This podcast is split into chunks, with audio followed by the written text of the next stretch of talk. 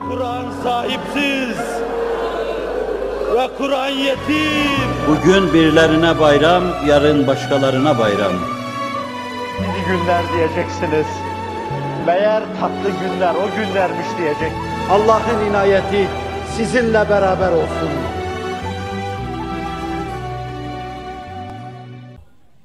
Cumhuru muhaddisin ve fukaha derler ki kadından peygamber gelmemiştir.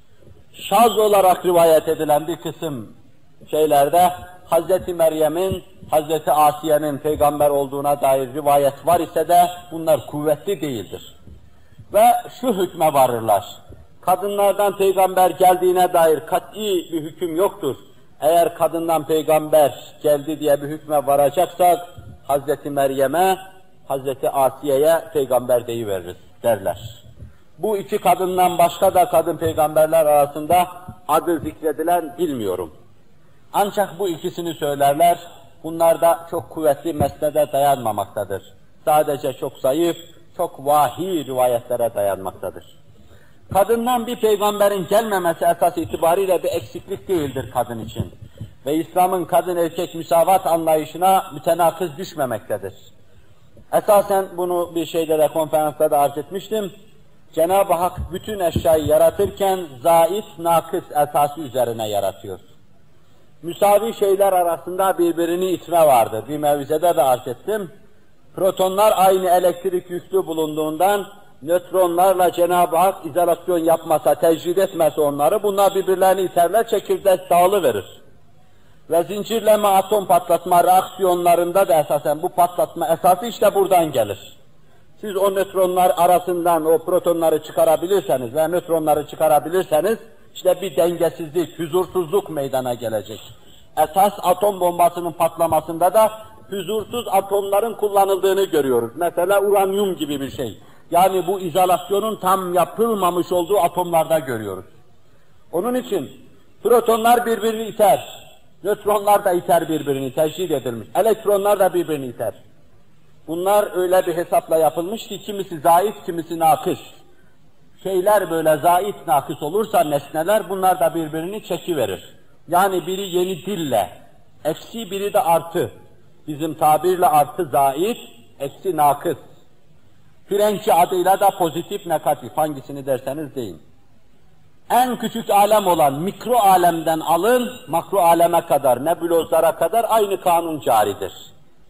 Atomların teşkil ettiği insanda ve mikro alemle makro alem arasında muvazene kuracak, normu alemin seyyidi efendisi dediğimiz insanda aynı kanunlar hüküm fermadır. Artı eksi olacaktır, ta birbirini cezbetsin. Kadını büyütseniz, şişirseniz, erkekleştirseniz, mesela bazı kadınlaşan şeyler vardır, erkekler vardır. Transseksüel, kadınlaşma merakı içindedirler. Erkeği kadınlaştırsanız veya kadını erkekleştirseniz itme olacaktır arada.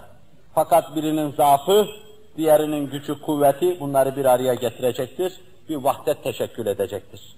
Atomda vahdet gibi, nebulozlarda vahdet gibi, kainattaki bütün vahdetlerdeki vahdet gibi bir vahdet meydana gelecek, aile vahdeti meydana gelecektir. Kadını suni dahi olsa erkek seviyesine getirme, plastik bir erkek hüviyeti verme ona esasen şu asırda arızalarıyla, hatarlarıyla kendisini göstermiştir. Kimse aksini iddia edemez bunun. Hoyratça kadın erkek hüviyetine itilince bu defa erkeğe karşı diş göstermeye başlamış, ailede bir reis kalmayınca ailenin huzuru kaçmış, çocuklar da bakım evlerine gitmiş, çocuk yetiştirme mekteplerine gitmiştir. Bunlar bu asırda hoyratça aile yapısına müdahalenin meydana getirdiği arızalar ve hatarlardır. Münakaşasını yapmayacağım bunun. Allah'ın Celle Celaluhu bu umumi kanunu bir kadının peygamber olup olmaması meselesine de tesir etmektedir. Kadın olsa erkek niye olmadı dersiniz. Erkek olsa kadın niye olmadı dersiniz. Burada tercih bila müreccih oluyor yani. Allah Celle Celaluhu öyle ihtiyar buyurmuş. Esbabı yok bunun.